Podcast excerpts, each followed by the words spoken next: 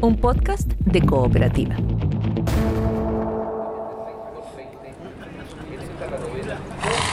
Oye, Pato, ¿sabes qué? Tengo una historia notable. A ver, ¿cuál? La de la primera jornada de carreras aquí en el Club Hípico. Decíamos el otro día que eso era en 1870, ¿no? Claro, fiestas patrias de 1870, un año después de la inauguración del Club Hípico. El 20 de septiembre se corrió la primera jornada de carreras. La más notable, la de fondo por supuesto, el clásico Arturo de Toro Herrera. Los caballos favoritos eran Pangueco, propiedad nada menos que de don Luis Cousiño, y Longotoma, de don Calixto Valle. Ya, ¿y quién ganó?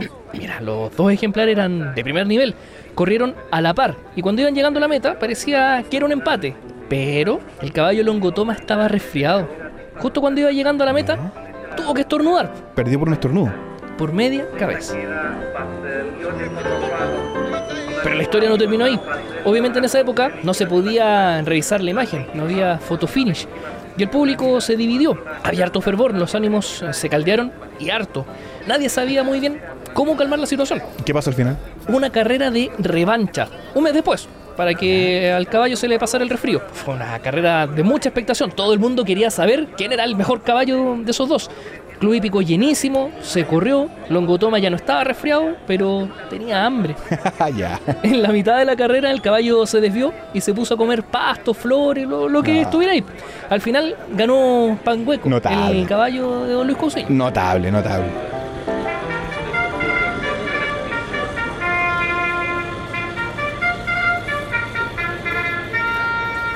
Bueno, yo leí otra historia igual de notable. A ver. La de la yegua que ganó el primer ensayo, el 2 de noviembre de 1873. Una historia que mezcla hípica y también música. A ver, ¿cómo?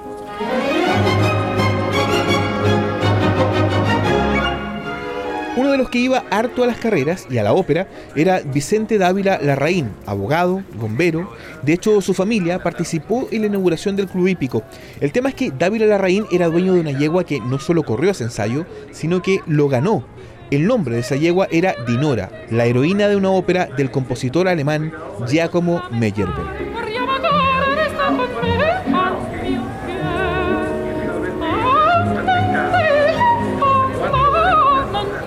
Vicente Dávila, que creía en estos temas, daba por sentado que el compositor de esa ópera, muerto un par de años antes, intercedió para que Dinora ganara el primer ensayo. Nadie le quitaba esa idea de la cabeza. Fue tanto que quiso bautizar a su propia hija con el nombre de Dinora, el mismo de la yegua que ganó el ensayo. A su esposa obviamente le parecía un despropósito. Se generó todo un problema que al final terminó cuando la iglesia le prohibió bautizar a la niña con ese nombre, porque decían que era un nombre poco cristiano. Lo decíamos cuando empezó este ciclo. La hípica chilena está llena de historias notables desde su origen. Y en este capítulo empezamos a hablar de las historias que rodean a la carrera más importante del circuito nacional, una de las más longevas del continente, la más antigua de Sudamérica. Hablamos de El Ensayo, en tierra derecha. En Tierra Derecha es una presentación de Cooperativa Podcast. Invita Club Hípico de Santiago.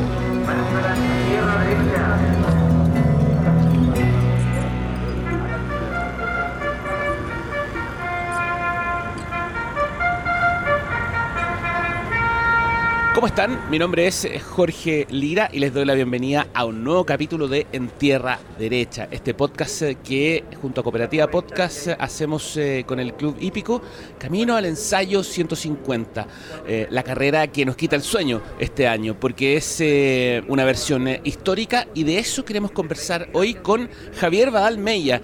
Él es eh, autor de un librazo el espectáculo de la hípica en Chile, un registro muy, muy interesante, muy bonito además eh, de eh, la hípica eh, nacional. Pero queremos centrarnos, Javier, ¿cómo estás? Eh, gracias por acompañarnos en este podcast, Ya. primero que todo. Gracias. Queremos centrarnos en el ensayo, Eh, esta eh, carrera que es la más importante, la más clásica de todos los clásicos. Lo primero es tener algunos antecedentes históricos del ensayo. Eh, esto parte en 1873, ¿no? Sí, exacto. El ensayo viene siendo como, en- si hacemos una analogía en, en- el tenis, viene siendo como un gran slam. La prueba que define en el fondo al mejor caballo de la generación. Cuando me refiero a la generación es el mejor caballo de tres años. Los caballos comienzan a competir a los dos años, dos años y medio. Empiezan a competir en una serie de pruebas y ahí viene lo que llaman en la hípica el proceso selectivo. Ahí van saliendo lo- lo- los mejores, es decir, los mejores, algunos van quedando atrás, otros van ganando carreras y esos, esos van, van después reuniéndose en clásicos que progresivamente tienen más exigencia. ¿Quiénes clasifican al, al ensayo? De acuerdo a los antecedentes que van teniendo en estos clásicos, son varios, que se llaman, pues los clásicos se dividen en grupo 1, grupo 2 y grupo 3. Entonces, mientras tú estás- los caballos están tienen un buen rendimiento o alcanzan buenas posiciones en esos clásicos, esos finalmente son los que clasifican a esta, a esta instancia, pero son todos de tres años, Ajá. o sea, machos y hembras. ¿Cuál es, eh, cuál es eh, tu ensayo favorito, el que más recuerdas? favoritos porque acepté la carrera, diría, que fue hace un año atrás, el, que se dio un tremendo golpe, que ganó Cambridge y pagó 94 veces. Ese, ese fue la vez que más, es decir, el mayor batacazo, no, no fue el mayor batacazo, porque el mayor batacazo fue, eso fue en el 47, cuando el caballo Parral pagó 104 veces. Ese fue un, digamos, uno de los hitos. ¿Y cuál es, eh, otro cuál es- hito fue el año 38 que hubo un empate, el único empate que había entre Grimsby y Valeriano. Y, y otro hito, pero que seguramente todo el mundo te va a decir, es, es cuando en 1990 gana Wolf. Ese caballo nunca perdió, fue invicto. Ajá. Fue el último ganador de la triple corona de la hípica Claro, nacional. y nunca más ha habido un triple coronado. Digamos, es como si tú ganaras Australia, eh, Roland Garros, Wimbledon Sí, y el US sí, sí. Open. Oye, Wolf, Javier, tiene además el récord del ensayo. Sí, 2 minutos 23 segundos. Todavía no lo han podido superar. A todo esto, el ensayo se corre desde la distancia que tiene ahora, que es 2.400 metros, se corre desde 1926. Partió en la mitad, me acuerdo yo. Partió en, en 1.200 metros. Ya, ¿Y El por qué se va alargando? Porque las grandes pruebas son de tiro largo. La- Las más rentadas, a la, digamos, son en la que confirma eh, la capacidad de los caballos, que en el fondo es un caballo rápido y resistente. Es el Claro. veloz y resistente. Un caballo chileno, si tú, un buen caballo chileno, podría competir con un fina sangre solamente en 100 metros. Incluso podría ganarlo, después no, se acaba. Es decir, no tiene la resistencia. El, el- el caballo, eh, las grandes pruebas miden la velocidad y resistencia, y el fondo Y son- que llaman. Y son carreras muy estratégicas además, porque hay que conocer muy bien al caballo para en esa distancia eh, tratar de Sí. eh, construir en la mejor trayectoria, porque hay muchos caballos que se van guardando, los caballos que son atropelladores. Es mucha estrategia. Generalmente lo corren los mismos jinetes que lo han estado corriendo. Tienen que conocer y tienen que llevar, dosificar energía, eh, ver una serie de cosas, eh, ver cómo está la cancha. Puede tocar a veces lluvia y la cancha está por fuera, a pesar, y los, los caballos toman la línea externa, o puede estar impecable la cancha y puede estar eh, para los punteros. Entonces, los que se vienen más pegados al, al palo. Todo eso tiene que, tú tienes que, el preparador y el jinete tienen que estar muy claros al, al- Y lo primero es cómo corre cada ejemplar, que hay ejemplares que son más bien punteros, que salen en punta. Hay Claro. otros que atropellan, hay otros que vienen a mitad de lote. Todo eso, eso se va dando en el proceso, en la campaña de los caballos.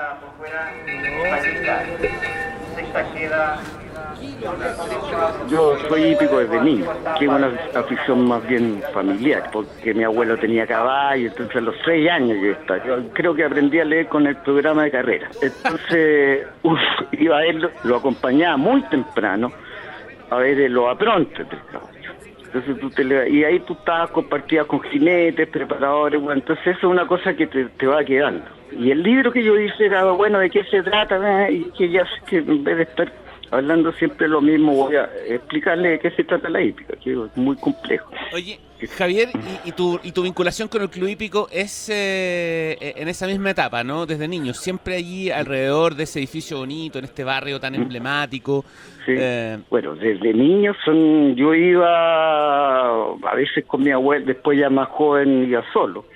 Y me iba a instalar eh, cualquier día y me encontraba con, o iba con algunos amigos aquí cuando vienen turistas a veces a Chile, quizás me estoy saltando, pero tiene que ver porque el ensayo es, es una fiesta.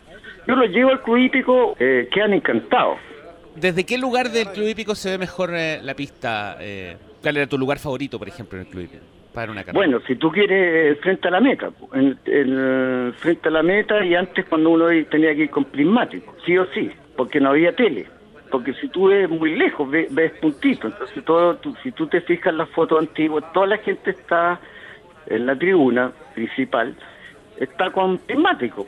porque- y se arrendaban prismáticos Ah, mira. porque para seguirte. Bueno, después ya la con la tele ha cambiado, porque tú la tele, la primera parte de la carrera la sigues por la por la pantalla y la última, obviamente ya dejas la pantalla porque ya está ya estás de frente a tierra derecha y ahí es donde la gente se ubica a alentar los, los, los caballos.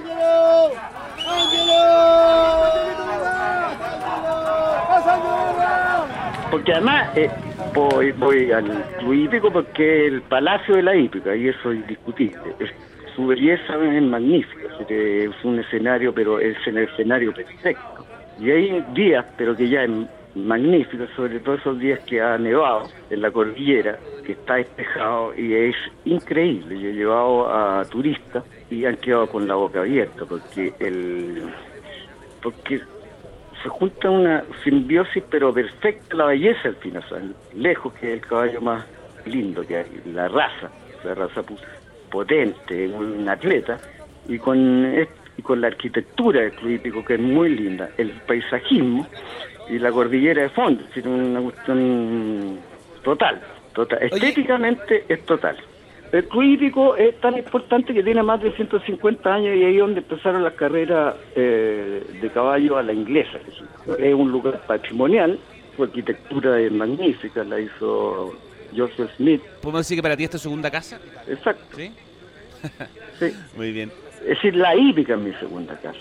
Javier, y en tu, en tu conocimiento y en tu criterio, ¿qué lugar tiene la hípica chilena en, eh, en la hípica internacional? ¿Cuál- eh, ¿Cómo valorías la tiene calidad de la hípica chilena? tiene, está bien evaluada, se, se- y eso se ve por, eh, por, eh, por exportación de caballos chilenos que la ido bien. El último fue Robert Bruce, es decir, el último que me acuerdo.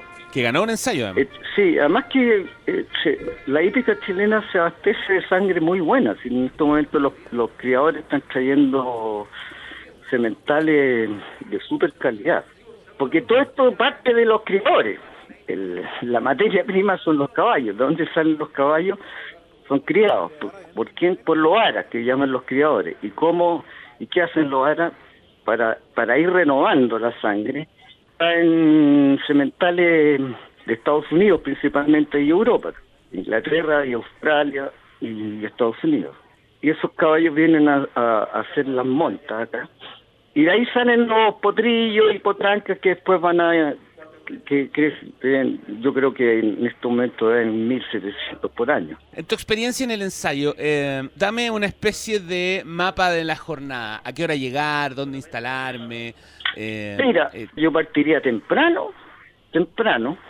Hay mucha gente que se, pero es que ese ya es el gusto, hay gente que se, se, se, se pone al, al interior del óvalo, claro. adentro de la pista. Eh, eso es más bien para pasar un día muy distendido y hay- se hacen asados, es muy entretenido. Pero no estáis muy metidos en las carreras. Y lo otro, en, en cualquiera de los restaurantes, está, lleno de restaurantes ahí, hay que ir moviéndose de todas maneras. Y, así- lo, y lo más importante es hacer la apuesta al tiro.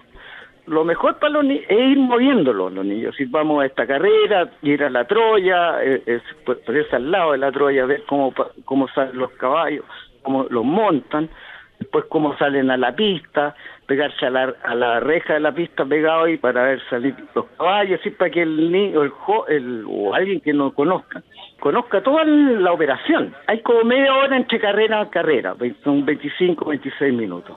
Lo emocionante es la carrera, pero la parte previa a la carrera también es emocionante. Y eso generalmente es lo que yo cuando llevo, llevo a gente que desconoce el hípico, le hago todo el tour, es decir, la operación, para que vean la operación.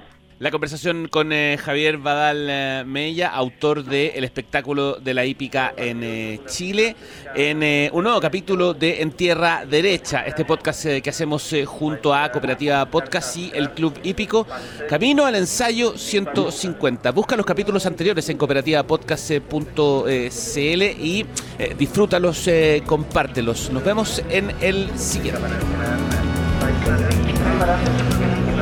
En Tierra Derecha es una presentación de Cooperativa Podcast y Club Hípico de Santiago. Encuéntranos en cooperativapodcast.cl, Spotify, Apple Podcast y tu plataforma de audio favorita.